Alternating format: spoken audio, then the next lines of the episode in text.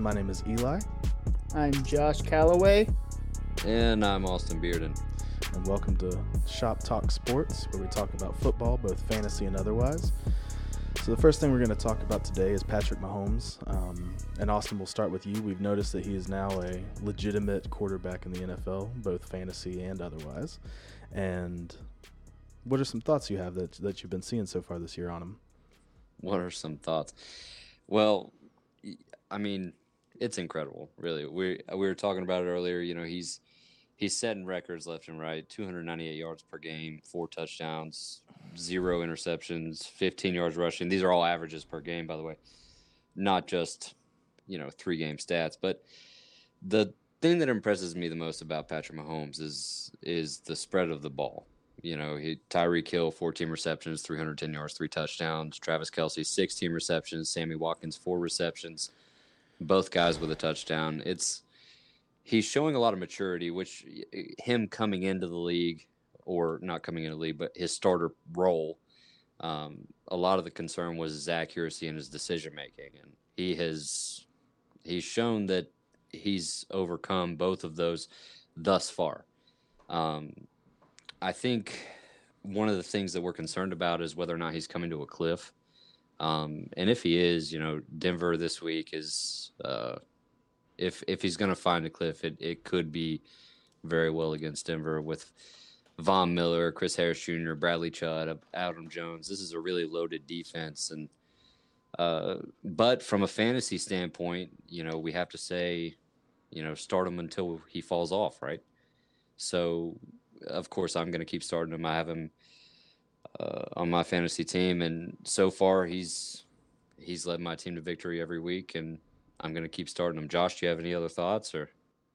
For sure. So uh, one thing that I was going to touch on that you didn't there, he's been sacked four times for the season, uh, and with all the dropbacks and attempts that he's had for the season, four sacks is actually very very few. He has no interceptions. He has two fumbles, but none of them are lost. So you're looking at a guy with 13 touchdowns, no turnovers whatsoever, uh, only four sacks on the season. And so I think a lot of the credit needs to go to Mahomes, obviously, for his decision making and his maturity, his poise in the pocket. Um, a lot of credit also goes to the offensive line. He's had good protection. Um, some of the credit then will go to Tyreek Hill. Obviously, um, when you have a guy like that where you can just throw it up and expect him to go get it, Tyreek has not let people down this year in that. Uh, Richard Sherman blocked one pass that would have been like a 60 yard touchdown this past week. Um, but outside of that, it's been pretty much Tyreek winning those on the edge battles, the going deep, and just beating people to the ball. Um, in three games, to have almost 900 pass yards and no turnovers, pretty much unbelievable. He's got a 67% completion rating, so um, that just again kind of speaks to his decision making from a fantasy standpoint. Obviously, you're starting him. There's no reason why you wouldn't start him. He hasn't given any indicators uh, of slowing down to this point. He does have a good and difficult matchup against the Broncos defensive line this week. Um, they have nine sacks so far this season in Denver. We all know that they're dangerous up front. Um, but the secondary has actually struggled a little bit throughout the season to this point. I know we're still early, but they're ranked 22nd in pass yards per game. They're allowing 262 pass yards uh, per game, and they've allowed five touchdowns to only their two picks so far. So I think Mahomes still has the opportunity to shine. This is not the number one rated defense. It's not a top five defense. Um, but I do think they are going to be able to up that sack number a little bit. They're going to get pressure on him and we're going to see how Mahomes responds to that pressure. Uh, when he gets sacked two or three times, how does he respond? Is he still strong in the pocket? Does he still uh, make good decisions? Is he jumpy or what? What's he looking like? So I think this is a good week, good opportunity, good test for him, uh, and I look forward to seeing it.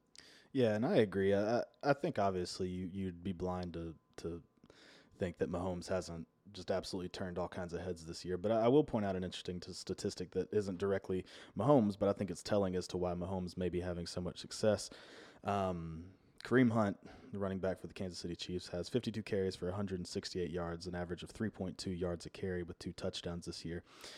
Um, obviously, that is a far cry from what he was last year. Um, you know, and so you look at it and you can't help but believe that obviously they're stacking the box a little bit against him there, you know, um, really making sure they c- contain Kareem Hunt. And also you look at the, uh, just to play devil's advocate, you look at the factor of Tyreek Hill, uh, Travis Kelce, and um, uh, Sammy Watkins. Uh, and that's a heck of a trio right there, you know. And then you add Kareem Hunt, and that's four people that are game changing uh, material. You know, obviously Sammy Watkins seems like he needs a little bit of help to kind of show out the the way he can, but he can still make any big play anytime. Um, so I would definitely like to see Patrick Mahomes take a few more um, surgical shots. He had a he had a play this past week where he was rolling out of his pocket. I'm sure everybody's seen it. He's rolling out of the pocket. He slips, almost falls down. He runs and he fires the ball into the back of the end zone. Uh, I can't quite remember who he threw it to, but that's a heck of a play, and I want to see more stuff like that. Um, and obviously, everybody loves to see the long bombs to Tyreek Hill, and that's impressive. And you know, I love it. It's a blast to watch that stuff just from a, um, a fan's perspective. Um, but also, you look at it, and there's really one game, week two against Pittsburgh, that really bolstered his stats. He was 23 for 28 and 82.1 completion percentage, uh, 11 yards uh, average per completion, 326 yards in the day, um, six touchdowns. Without that, he also has a 55% completion percentage and a 63.2% completion percentage. So, like I said, there's a little give and take. I think there's obviously been a lot of consistency as far as him really showing up week to week, but also there's a one big game that really, really kind of makes his stats even that much more unbelievable. I mean, obviously, 13 touchdowns, whether it's one game bolstering that or not, 13 touchdowns through three weeks is pretty, pretty unbelievable. Um, so, what do you think? Do you think a cliff is coming? Do you think um, this is the week? I mean, obviously, you've got you know Von Miller. Anytime you face Von Miller, he is a second, maybe only to Khalil Mack right now in uh, defensive line game changing potential or outside linebacker. You know, pass rusher, pass rusher game changing potential. Um, what do you think? What do you think? Do you think Denver does it to Patrick Mahomes this week? Um, my prediction what? personally is 220 yards, two touchdowns, and two interceptions. I think Denver's defense is going to show up. I still think you have to take the upside and still start him as a QB one for sure until he has a couple bad weeks. But um, what do you guys think? I think to your point, that second game, though it did, it really really helped his completion percentage because on 28 attempts he completed 23 of his passes uh, against the Steelers, and that's pretty uh, pretty great for 326 yards. But I think his yard totals have been pretty consistent. He had one game, his first game at 256 yards. Uh, this most recent game at 314. So he's been in that 250 to 325 kind of range. Um, so though that Pittsburgh game did help him, I think that we have enough supporting evidence through the other two games to believe that this is probably who he is. Now, teams don't have all the film on him yet that they're going to have. They don't have experience playing against him, to your point, and we don't have uh, a whole lot of times whenever he's made those surgical plays that you're talking about. And I think we will find a lot of that out against this defensive line of, Denver.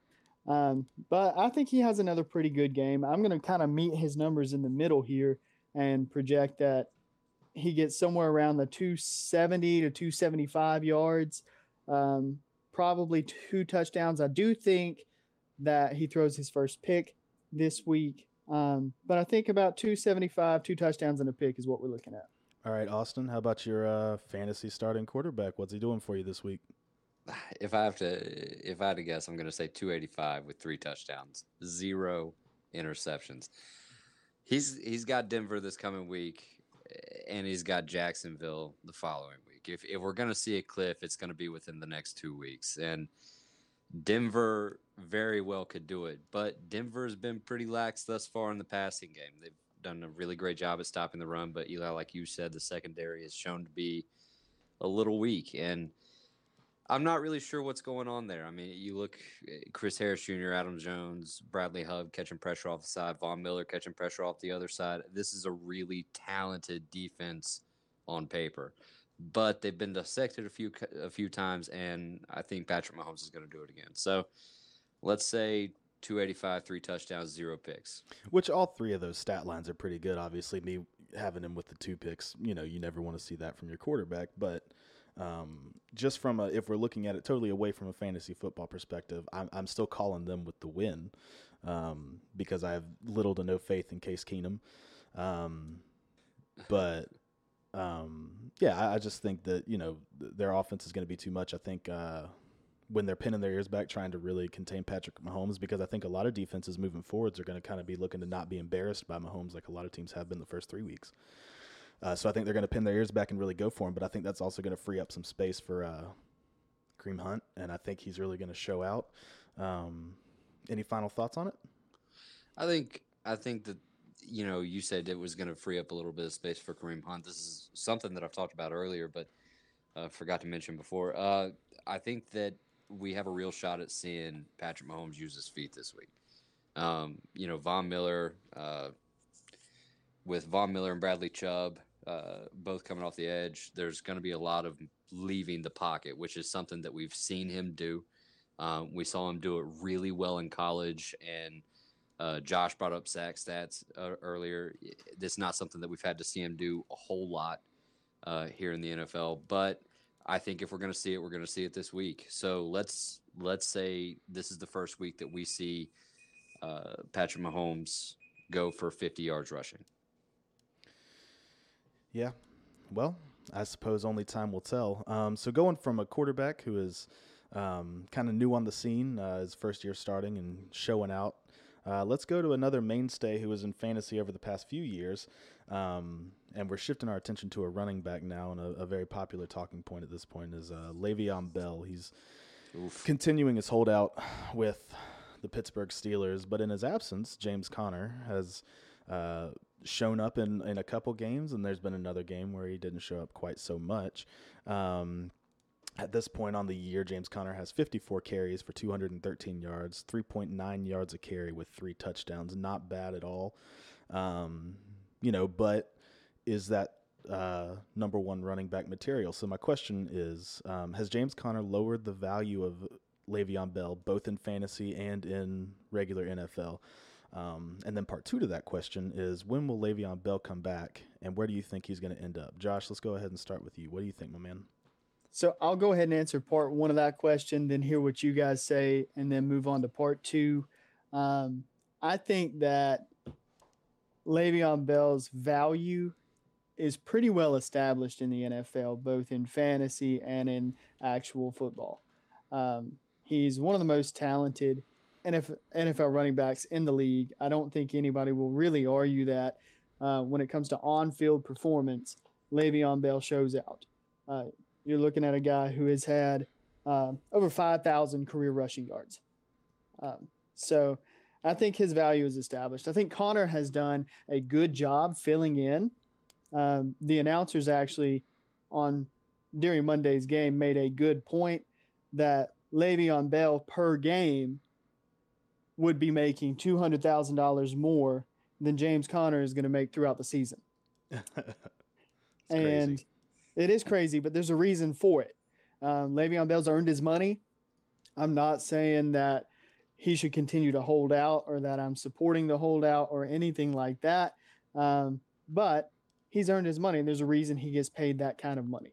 Um, he's a great running back. I do think Conner's done a good job. I, I see him as a low RB1, maybe a high RB2 or a flex, um, because I think what you've seen is kind of what you're going to get. He's going to average around four yards a carry, um, and it's going to come in spurts. We saw this Monday.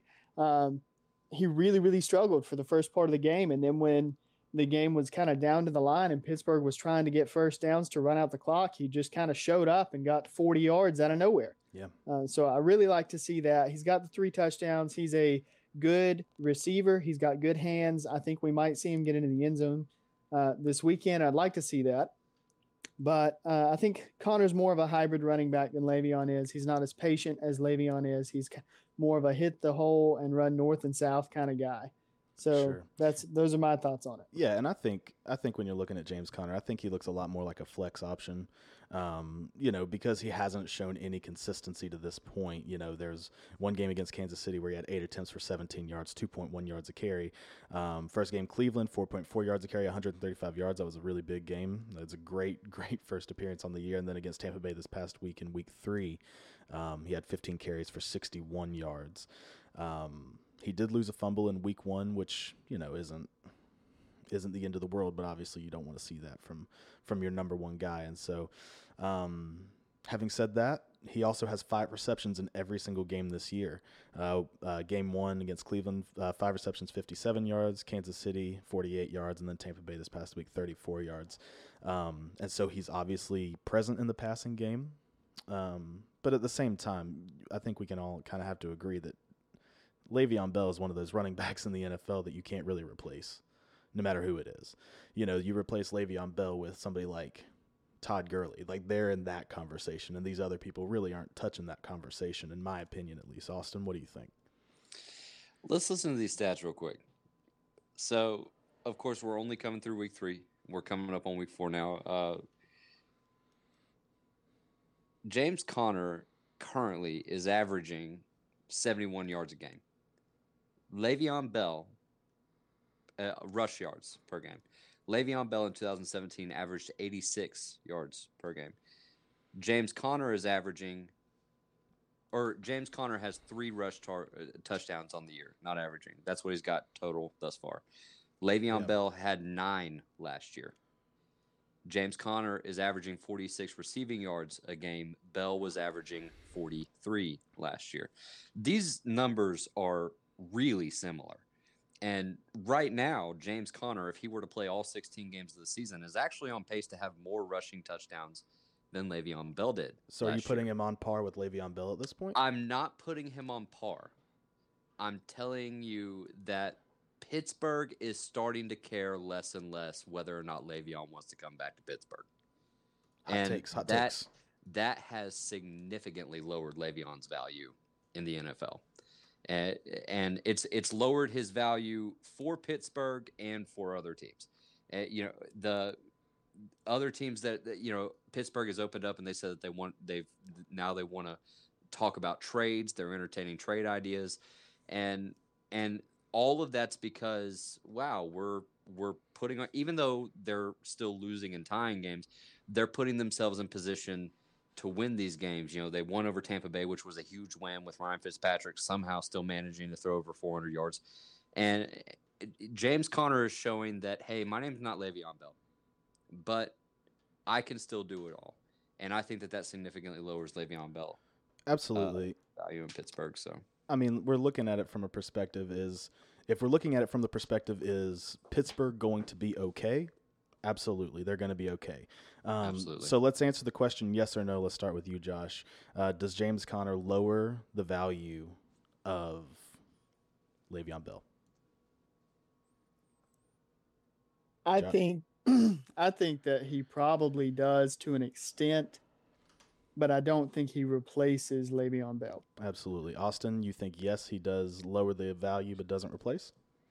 I, I think the same thing. You know, of course, Le'Veon Bell's a guy that's totally irreplaceable, like you guys were saying. Um, there's just there's just this magic factor of Le'Veon Bell that you know after he leaves, the whole team feels that. But James Conner very is doing a great job at stepping in and making sure Pittsburgh isn't bleeding. Absolutely. Yeah. Really quick before we move on, uh, let's all pick one team. One team that you think uh, Le'Veon might fit with. Austin, starting with you. All right, let's go Indianapolis. Okay. and I'm still standing by this one. Uh, who's the last person to run the ball in Indianapolis? We're gonna say Frank Gore because uh, Marlon Mack, he's not doing it. He's sleeping on the sideline right now. Indy, Indy has the money to blow. Andrew Luck is dying for the help. T.Y. Hilton is showing that he's still T.Y. Hilton. The only thing that they're lacking, besides 11 men on the other side of the ball, is a running back, and they got the money to spend on it. Le'Veon Bell's asking for a lot of money. Uh, Yeah. Indy's got it in their pocket. I want to see him in blue. okay. Josh? I'm going Tampa Bay. So I think the, the Buccaneers may have more salary cap issues than Indianapolis would. Uh, but I also think that Tampa Bay has to do something about their running game. Why is Fitzpatrick able to throw for over 400 yards a game? Because there's no running backs on the team. He's lining up in shotgun uh, in empty sets with nobody in the backfield because there's no point in bringing somebody back there and running a play action when everybody on both teams knows you're not going to run the football. You got Peyton yeah. Barber and Jacquizz Rodgers and Ronald Jones, and nobody can do it in Tampa Bay. And I think if Le'Veon wants a place where he can be utilized the way that he wants to be without having to carry the entire team on his back, Tampa Bay is a great place for him. Yeah, I'll, I'll agree with that. That seems like a pretty good choice. I'm going to go with uh, probably an unpopular opinion by a lot of people, but I'm going to go with New England because um, I think you pair Le'Veon Bell with Tom Brady and uh, the mind of Bill Belichick, and I think that could really be the potential for someone special or something special. Um, yeah, as if New England needed any more reasons to have everybody hate them. Um, but yeah, I mean, you look at it. Who was the last great person, last great player that Tom Brady was paired with? Terrell Owens. I'm going to go with Randy Moss. Um, you know, Tom Brady has never had this big all star cast. And so if you really pair him with a really strong running game, I think he, the way he makes the players around him better, I think he can make those players even better by extension from the threat of Le'Veon Bell. Even if they don't give it to him but 20 times a game, 15 times a game, you know, both passes and rushes, you have to account for Le'Veon on every down. And so I would have to I would have to go with uh, New England as just a terrifying option that I pray never happens. Um, so next thing we're going to look at, we're going to bounce back to quarterback a little bit. And We're looking at um, Baker Mayfield. So oh, he, he played in he played in some limited time, um, just over just over uh, two and a half quarters uh, this past week against the New York Jets. Brought his team back from 14 nothing. They were losing. They come back and win the game. Um, so what do you think? What do you think about Baker Mayfield? Is is he the answer in Cleveland? Is Tyrod Taylor totally done? Um, and more importantly to us, is he a reliable starter on a fantasy team? Uh, Austin, let's hear it. All right, let let's go ahead and get this out of the way now. Tyrod Taylor's done. He's toast. Stick a fork in him he's over. He's done. He he left the field with a concussion. Four of fourteen with 19 yards total through the air. That is trash. That's if if I were to take the current quarterback for the high school football team in the city that I live in, he could also go onto an NFL field and maybe throw four for 14 for 19 yards. It's it's garbage. Baker I mean, Mayfield don't hurt him is, like that. Baker Mayfield is the answer in Cleveland for now. I don't know if it's long term. Uh, I would like to think that it is. I have a lot of hope in Baker Mayfield, but I can't tell you for sure. I can tell you that in two quarters against the Jets, he had 201 passing yards, 17 of 23, zero interceptions. We saw him get out of the pocket. We saw him move around. We saw him make guys miss. We saw him take off. We saw him thread the needle a couple of times. We also saw him get a lot of help from his receivers. He's a rookie, you know, but I think that he can be successful both on the field and on a fantasy team, and here's why.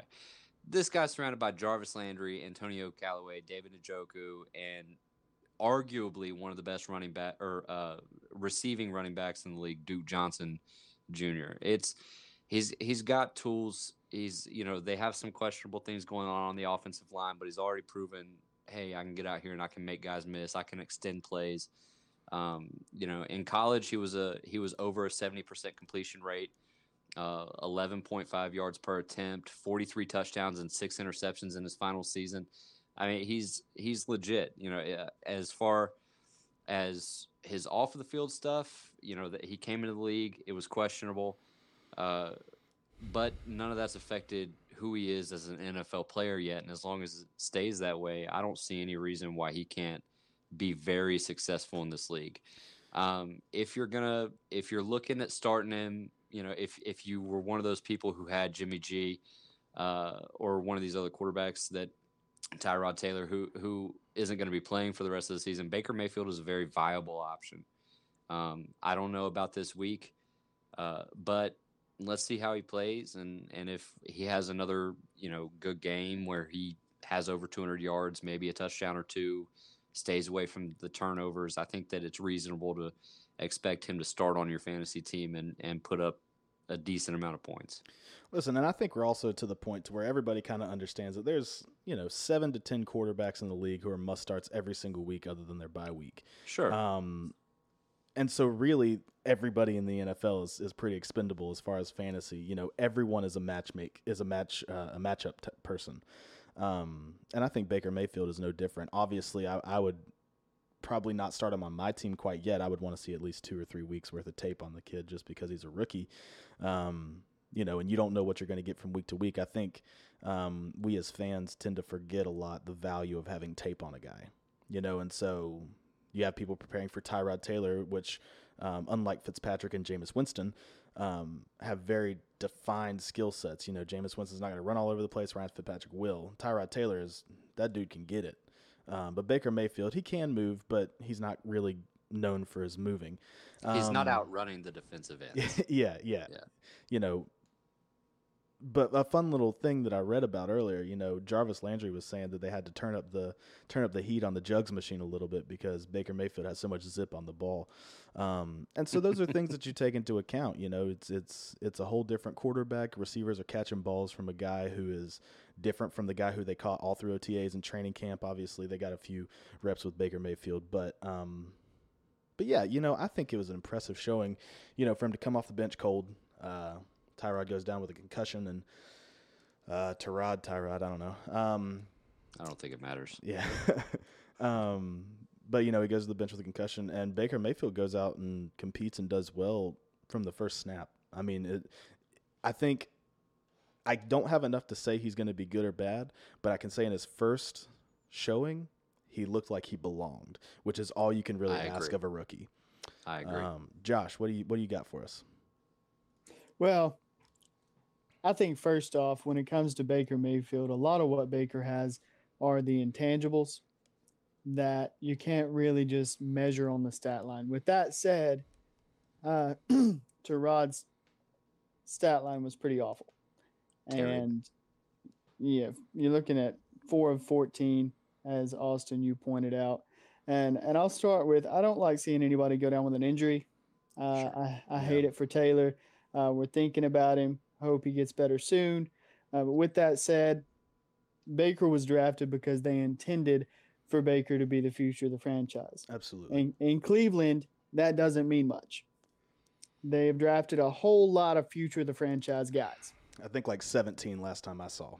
and it, and it hasn't worked out. But I think that Baker may end up being what they wanted and what they hoped that Johnny Football could be. R.I.P. Oh, he's coming back, man. He's coming back. You don't you don't give up hope yet. And, and no Him and shade Tebow are towards Johnny back. Football either. Johnny's working real hard to to turn things around, and uh, from my understanding, things are actually going okay in the CFL. Hope the best for him as well. But Baker is a gamer. Uh, he has the it factor. He gets the crowd involved or uh, interested. It's been a long time since you've seen a Cleveland Browns stadium uh, the way that it was uh, Absolutely. excited and ready to go, happy to be there. It's been a long time since you've seen somebody in Cleveland throw for 200 yards on 17 completions. Um, Yep. So he threw the ball real well, looking at 74% completion percentage. That's all you could, that's more than you could have hoped for. And I think that's why it's such a topic of conversation.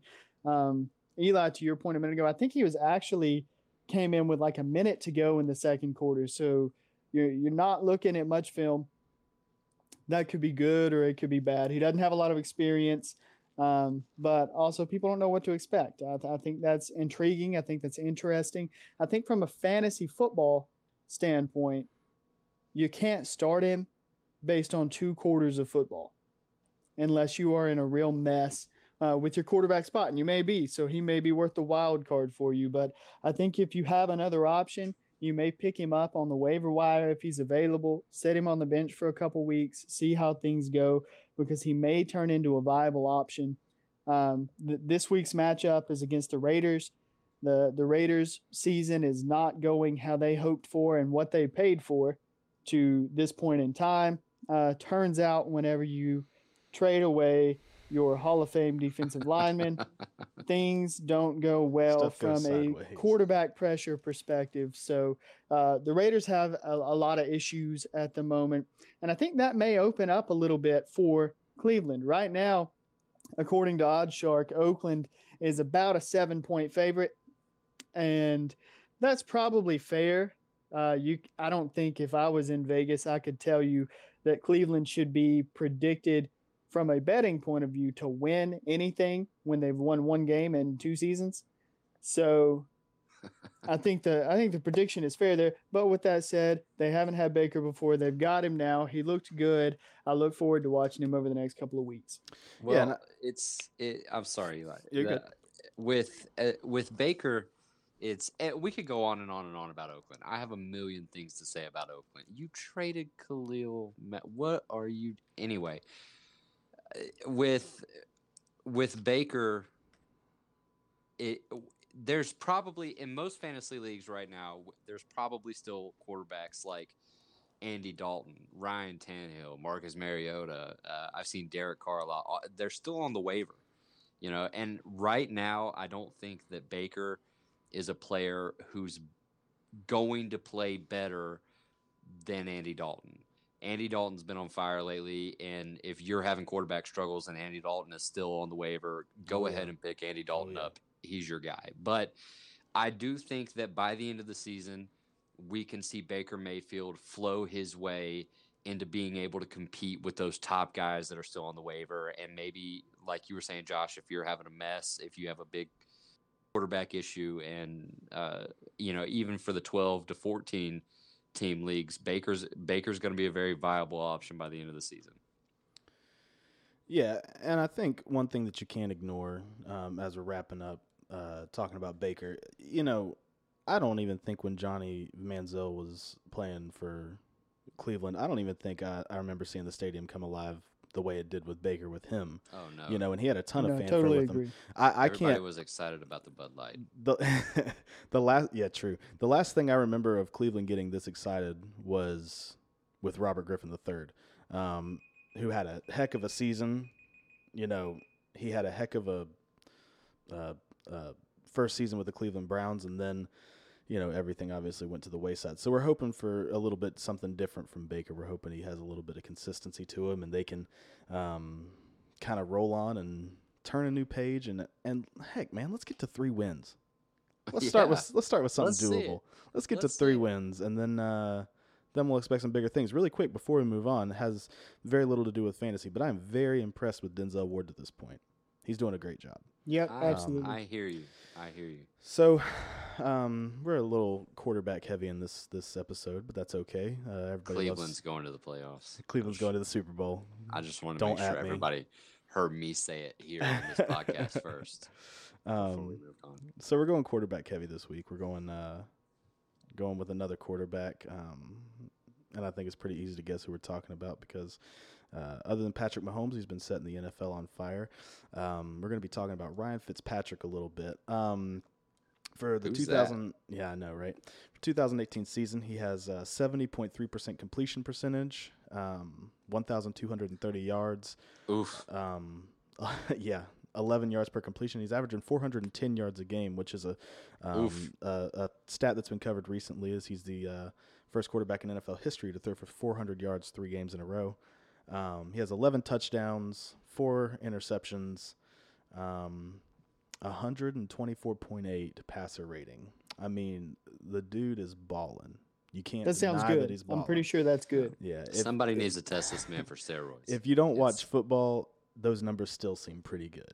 It's um, crazy. you know, so Ryan is is doing a heck of a job. You know, and and it jumps out on the page. You know, a 9.9 touchdown percentage. I mean, that's it's wild. Like he's he's doing an outstanding job.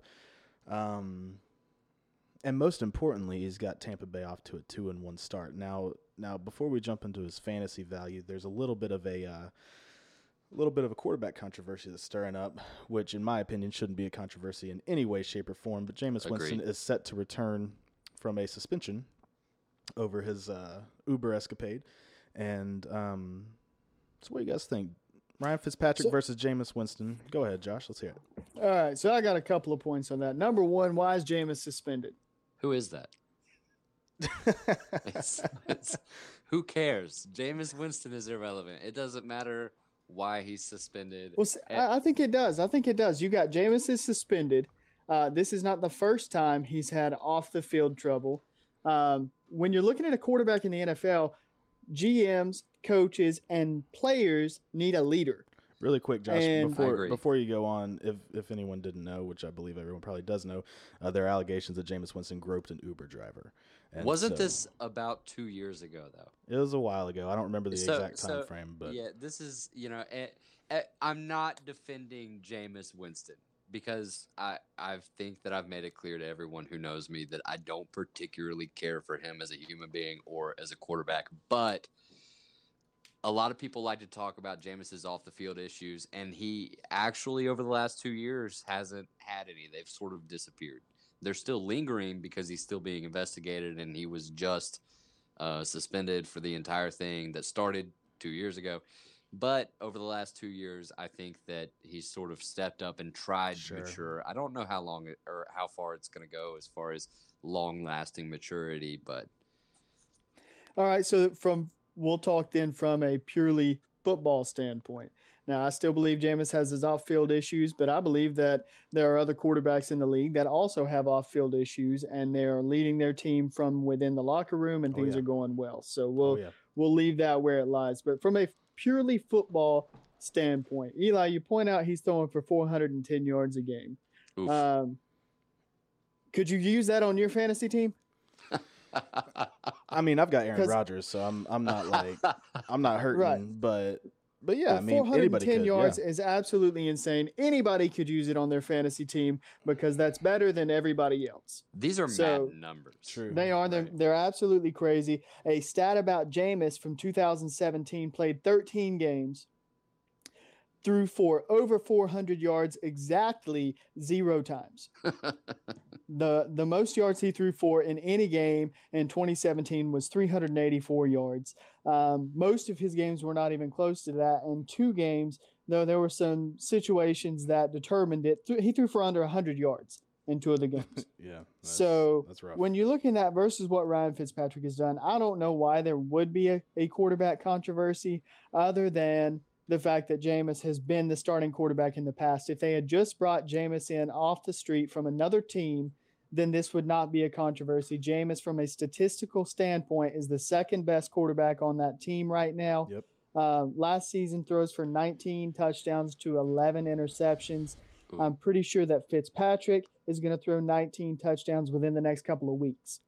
So, probably maybe it's po- by next week. it's so- possible. and right, and so from a statistical standpoint, from a wins and losses standpoint, from a fantasy standpoint, this shouldn't even be a conversation. This should be Ryan Fitzpatrick's team.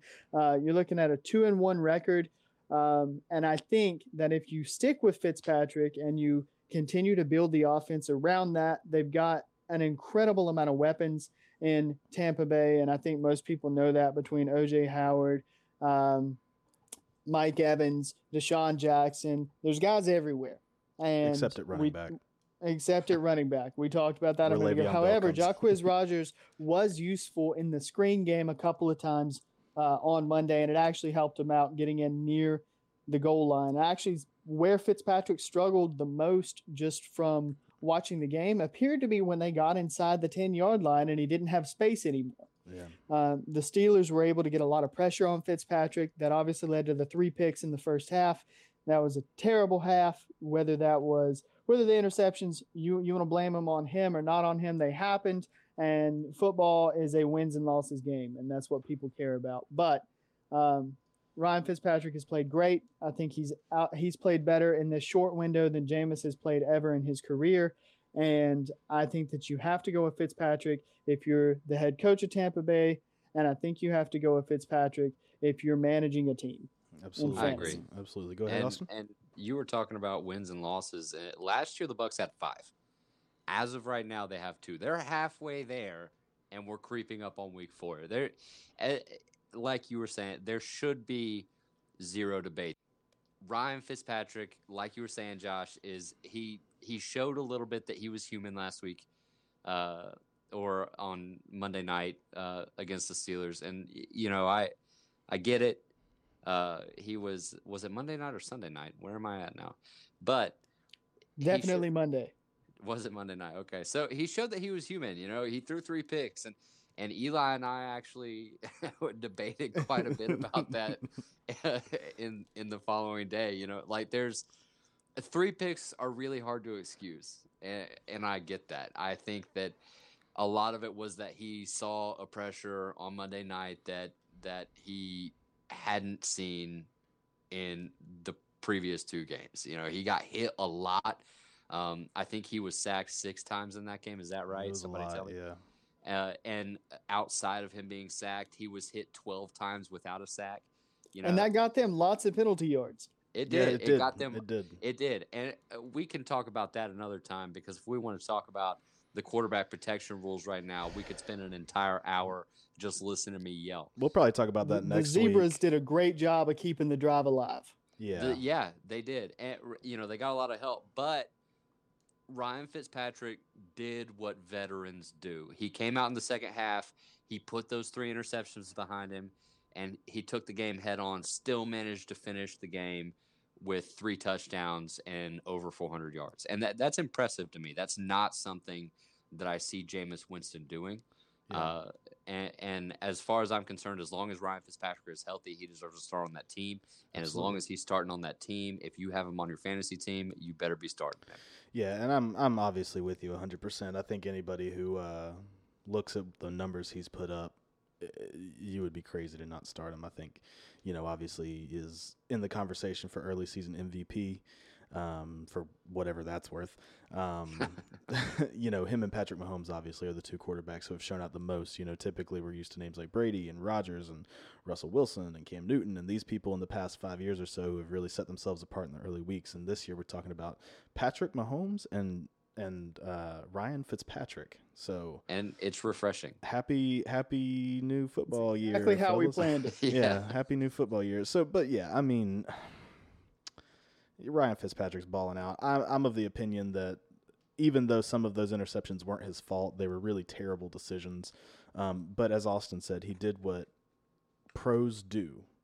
And he came and where he could have left his stamp on the game being a terrible, bad stamp, and he turned it into, man, he, he was not the reason they lost. Yeah you know, the reason they lost is because they couldn't execute in the end, and he was part of that. But it's not like you look at that game and say Ryan Fitzpatrick is the reason that they did it. Is the like reason that they couldn't with Kirk Cousins. Well, yeah. honestly, honestly, Ryan Fitzpatrick is the reason that game was close because yeah. without him, that game's not close at all from Absolutely. the start. When they fall behind, there is no comeback. Absolutely, and and you you look at that and you say, you know what, uh, hats off to to Ryan Fitzpatrick for turning the game around and changing the narrative from the the magic is gone. Fitzmagic was a, a two trick pony and he's never doing it again. To yeah, he had a bad half of football, but he did what MVP caliber players do and he turned it around. And I'm not saying that he's a full season MVP yet. You know, I'm gonna have to wait until week eight or nine and him keep this production level up. But as of the first three weeks, he's playing at an MVP caliber, which I never thought I would say about Ryan Fitzpatrick. So, you yeah, know. it is crazy to say Ryan's Fitzpatrick for uh, President 2020, by the way. But this is an interesting stat. Uh, just to sort of show you the the difference between who we've seen and who we're currently seeing. Average passer rating through his career is 78.4. 2018 quarterback rating as of right now, having had a game with three interceptions last week, 127.3. We're talking about a guy who is has left Earth and is now throwing the ball from a different dimension. And, he just needed a 15 year warm up. He's ready to go. yeah, yeah. That's it. Well, you know, uh, obviously we all can't wait for week can't wait for week 4 to get underway so we can see if uh Mahomes and and Fitzpatrick can really continue their run and um, I'm hoping Mahomes falls flat on his face so Austin will quit bragging in fantasy, but that's just me. Um, Hard to hear you here at the top of the leaderboard. so, you know, as we're coming to a close this week, um, you know, let's let's turn our attention towards strictly fantasy. Um, let's look at some booms and some busts. You know, I uh, I think every week we look at some players who could be some could be stars some of which definitely are bona fide stars and have proven in the past, but they're just not living up to expectations. And then sometimes we look at people who came out of nowhere and all of a sudden they're um, booming all over the place. So, uh, Josh, let's start with you. Uh, first of all, let's, let's hear your boom for this week. Who, who are we looking at? All right, guys. My boom is a guy that up until this past week, you could probably get on the waiver wire. He may still be there. Uh, if he is, I suggest you go get him. His name is Giovani Bernard. Uh, mm. Bernard is going to continue to step in as the starter if uh, Mixon is unable to go. That is worth monitoring because there is some noise that Mixon may be able to play this week. Um, but he did not practice as of today, which is Wednesday. Um, if that trend continues, then Bernard is going to be the starter again. And in Bernard's one start so far this season, uh, which was this past week. He had just under 20 points in PPR leagues. He averaged 5.1 yards per rush, um, and he had five receptions. If you were looking at a guy like James Conner, who is obviously in the news because of who he was replacing, if he was putting up 5.1 yards per rush, then people would say that Le'Veon shouldn't even come back. So mm. if I know this is one game and one game is what it is, but um, Bernard, I think, is a good running back. I think he's a good option as a uh, running back two. If you know the you got the Panthers on bye this week, you've got the Redskins on bye this week. For those of you with uh, McCaffrey or Adrian Peterson, this is a great week to go get Bernard on waiver if he's available. And uh, I don't think you'll have a huge drop off as long as he's playing. Yeah, it's a definitely an interesting one. A fun fact about uh, Giovani Bernard on the year, he's averaging 4.5 yards a carry, which is uh, even on limited touches, that's a really respectable number. Um, all right, Josh, who's your bust going to be? Okay. Uh, my bust is a guy I actually played quite a lot last season on my fantasy team. Really liked him. Still really like him, but not this week. Uh, Kirk Cousins. Kirk had Oof. a tough game uh, in week three against the Bills. Uh, he threw for under 300 yards. He had one interception. He fumbled the ball three times and he lost two of those. Uh, he had a great completion percentage at 73% of his passes, but his longest pass of the day was for 19 yards. Uh, when you've got a when you've got a receiver corps that includes Adam Thielen and Stefon Diggs, your longest pass of the day should not be 19 yards. Um, so I wasn't impressed with his game this past week, and things are not going to get easier for him. He's got a more difficult matchup this upcoming week uh, against the LA Rams, who are allowing less than 200 pass yards per game. Uh, so obviously, it's going to be a very difficult game. Uh, even with the injuries that the Rams have experienced in the secondary, I think this is not the week to ride Kirk Cousins all very valid points. And, you know, as a Green Bay Packers fan, I think it's never a good week to start Kirk Cousins. So, uh, just two cents in there. All right, uh, Austin, who's your boom this week? Let's hear it. My boom will be judged by many and loved by few. It is Kerryon Johnson. He just broke the Detroit 100 yard rushing curse. Uh, and he still has some hampers. You know, he's he's still sharing the ball with LeGarrette Blunt, Theo Riddick, but he has vastly uh, out carried them whenever the ball is in his hands. He's doing slightly better than five yards per carry. And the reason why is my boom is because he's coming up on a Dallas defense that is going to be without Sean Lee in week four. He's he's the clear favorite in the background or in the backfield right now. And Dallas is a team that's allowed 295 yards to opposing teams this season. That's 98 yards per game uh, 3.4 yards per carry, and Sean Lee's one of the best in the game, guys. He, you know, he he's re, he's a lot like Luke Kuechly, where he reads and dissects plays, and he finds himself in the hole that the running back is trying to shoot through, and they do not have a guy to uh, replace him if he is on the bench. So. Kerryon Johnson is is the guy for the week. If if you're having running back troubles, uh, if maybe you have Christian McCaffrey and he's on a bye week this week, Kerryon Johnson is definitely a guy that I think uh, has a real chance at being successful this week. And if you're into sentimental value of fantasy picks, he is officially the one who broke a 70 game drought without a 100 yard rusher for Detroit. Put that Which is impressive. 70 yeah. games without a 100 yard rusher. That's like almost Cleveland Browns not good. So anyway, just one. um, all right, Austin. Uh, who's your who's your bust? we just got done talking them up, and I know uh, that I was part of that. But if any of the quarterbacks are going to bust this week, I think it's going to be Ryan Fitzpatrick. He's going up against the Chicago defense with Khalil Mack. Uh, Chicago so far has 14 sacks on the season. They have five interceptions on the season.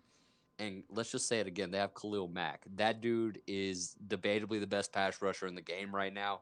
Um, debatably the best linebacker in the game right now. I would I can see people making an argument for it. And Ryan Fitzpatrick is, a guy who showed last week that he was human. He's sort of coming back down to earth. Um, he still had a supernatural uh, second half, but uh, everybody who has played the Bears so far has crumbled under the pressure of Khalil Mack, and they're throwing interceptions, and Ryan Fitzpatrick is interception, you know, prone. So I think I'm gonna stay with Ryan Fitzpatrick being my bust this week.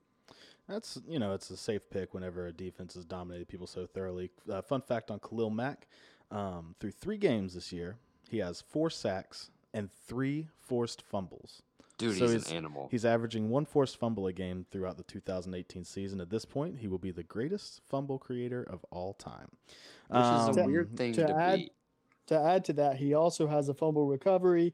He also has an interception. He also has a touchdown. Yeah, and yeah, we're looking at three six. games. Yeah, which is nuts. The, these are these are stats that had Julius Peppers had during an entire season. He would have been like, "Yeah, I had a pretty good year." Yeah. And, and outside the, outside of Peppers wanting more sacks than that, the extracurriculars like the forced fumbles, the fumble recoveries, the picks, scoring points, those are ga- those are numbers that most guys, even when they make it to the NFL, won't have throughout their career. No. And Khalil gets it in three games. Yeah. That, the, and, the guy's a freak. And the pick six is is it shows you the star power that Khalil has. Uh, before we quickly move on, uh, Khalil's pick six happened against the Green Bay Packers when um, Aaron Rodgers went down with his leg injury. Brett Hundley stepped in and he did what star players do, and that's when a backup comes in, he took advantage of it. He forced a fumble and then yep. took a pick six back to the house. And so, as a star player, the same way a quarterback will dissect a rookie corner when a veteran goes out, he will go right at that rookie corner. He went right at uh, DeShone Kizer. Sorry, not Brett Hundley. Um, he went right at DeShone Kizer, ripped that ball out, took a pick six to the house, and he changed the game. And they didn't quite pull it out, but if they would have pulled it out, it would have been because of Khalil Mack and because of Khalil Mack alone. No um, footnote. Aaron Rodgers came back and dissected that game. yeah, yeah, that, that's what happened. And I and I took a great amount of joy in that. Let's be totally oh, honest. I did, I did too. I um, did too. All right, my boom of the week is going to be David Johnson, which you know some people may roll their eyes at uh, because it's David Johnson. But on the year, he's 34 carries, 116 yards. It's 3.4 yards uh, per carry. Um, yeah, you know, to this point, David Johnson has had a tough year. Under underplaying. Yes, um, he only has one touchdown. You know, that's that's hard to look at. Not getting a lot of help. He's not yeah. getting any help. You know, first he had Sam Bradford in his quarterback, which I think we were all fooled a little bit by Sam Bradford last year playing for the Vikings. You know, he was throwing to Adam Thielen and uh, Stefon Diggs and Kyle Rudolph, and he was like, "Oh wow." You know, Sam Bradford looks really Sam Bradford looks really good, and then all of a sudden he goes to uh, Arizona where he doesn't have all those weapons, and he looks like Sam Bradford. So, um, legitimate question: Does does Josh Josh Rosen right? Yep. Does Josh Rosen present? A better opportunity for David Johnson to do his thing? Honestly, I don't necessarily know that. Um, I can't say that he does present a better opportunity. Um, but you've also got to look at some of the other factors here. You know, David Johnson is. Um, let's be honest. We know David Johnson. We've seen David Johnson in the past. Yeah. Um, we've seen what two, he can do. Two years ago. Yeah, not True, yeah. two years ago, and he's coming back from a wrist injury, which obviously doesn't affect his lower body, his running, uh, things of that nature. But he's going against the Seattle defense, which you put all the stats aside, you just put the Seattle defense up against the eye test, and I am not impressed. I have not seen anything from their front seven that indicates that they will be um, formidable in any way. You know, David Johnson is going from last week playing against the Chicago Bears defense to going against playing Seattle, and I just think that this could be the week you know, you're looking at a defense that whenever a rookie comes in, they, you know, they smell blood in the water, they pin their ears back, trying to get the rookie. And for the same reason that I think Kareem Hunt may have a big game when uh, Mm. Patrick Mahomes is getting uh, pressured heavily, I'm thinking that David Johnson will have a similar good game. I'm not calling for anything crazy, but I wouldn't be surprised if because Josh Rosen is coming in his first NFL start, they're looking at a lot of checkdowns, they're looking at a lot of. Um, you know, read option plays, A lot um, of planned run. Yeah, a lot of run pass options, a lot of planned throws, a lot of screens, a lot of checkdowns. That's what I'm expecting out of Josh Rosen in his first game. Even though he's got a big live arm, he can sling the ball. But this is the NFL. You know, you Yeah. got to You got to. You got to get in slow. You know. Um, Right. So anyway, that's uh, that's my boom of the week and my my bust of the week. Um, has a lot less to do with the player and a lot more to do with who he's playing. Um, and not even necessarily the players he's playing against, but more so the coach. So I'm going with my bust of the week being Ryan Tannehill. Mm. Um, we all saw or heard what happened to New England. Um, it was a crime scene. It was, uh, you know, we'll pray for those boys because you know Bill Belichick worked them like dogs. Number one, he lost to Matt Patricia, who was a protege of Bill Belichick, and Yeah.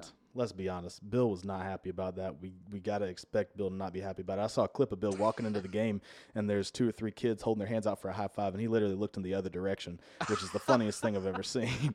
But Detroit should not be beating anybody. Detroit should not be beating anybody. I mean, they lost to Sam Darnold, um, which no no shade on Sam, Sam Darnold, but um, Well, what do you think about Matt Patricia coming uh, back to, to play against the Patriots and beating them in his first game as a head coach? if he wins, if, if this is the only game that he wins all year, It's it a was success. a successful Yeah. year for Yeah. Matt Patricia. Number one, the, so, the, too. the Lions look terrible, and number two, he beat Bill Belichick, which just got Agreed. has to feel good. You know, you saw Matt Patricia and Bill Belichick meet at the at the middle of the field at the end of the game, um, and Matt Patricia like clapped him on the shoulder, and he's trying to you know talk to him a little bit, and Bill was just not having it, which is just so great. Bill Belichick just offers Oh, yeah. up so much in the way of uh, um, just enjoyable, laughable things to look at. Um, anyway, having said that, you know, looking at um, the Patriots defense, not outstanding on paper, but I'm I'm I'm factoring it in a little more so with having to do with Bill Belichick and making sure his team is showing up ready to play. Um, expecting uh, them to play a ball control type game.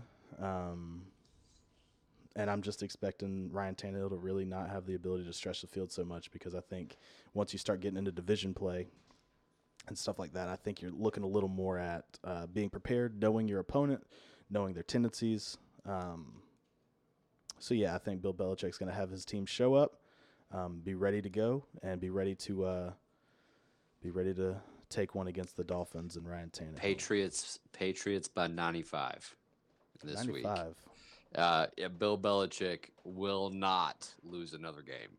Well, and fun fact about Tannehill that some people may not realize because we're still early in the season and Tannehill has been kind of picked on in the past. But you're, you're looking at a guy that right now has a 73% completion percentage. He's thrown seven touchdowns to two interceptions, and he's thrown for almost 700 yards. So, Without Jarvis Landry. Yeah. yeah, so to this point, Ryan Tannehill is having a superstar type season for Ryan Tannehill. Yeah. Right. Um, it's all you can ask out of Ryan Tannehill this season. Uh, absolutely is. And, and Eli, I don't disagree with your point at all. Just wanted everybody to be aware that if he's a bust this week, it's not because he's a bust player. Absolutely. It's it would have more to do with the Patriots than it would be how Ryan Tannehill has started this Yeah. young season. It has to do more so with the fact that he is facing a team that knows him, that has beaten the Dolphins mercilessly year in and year out recently.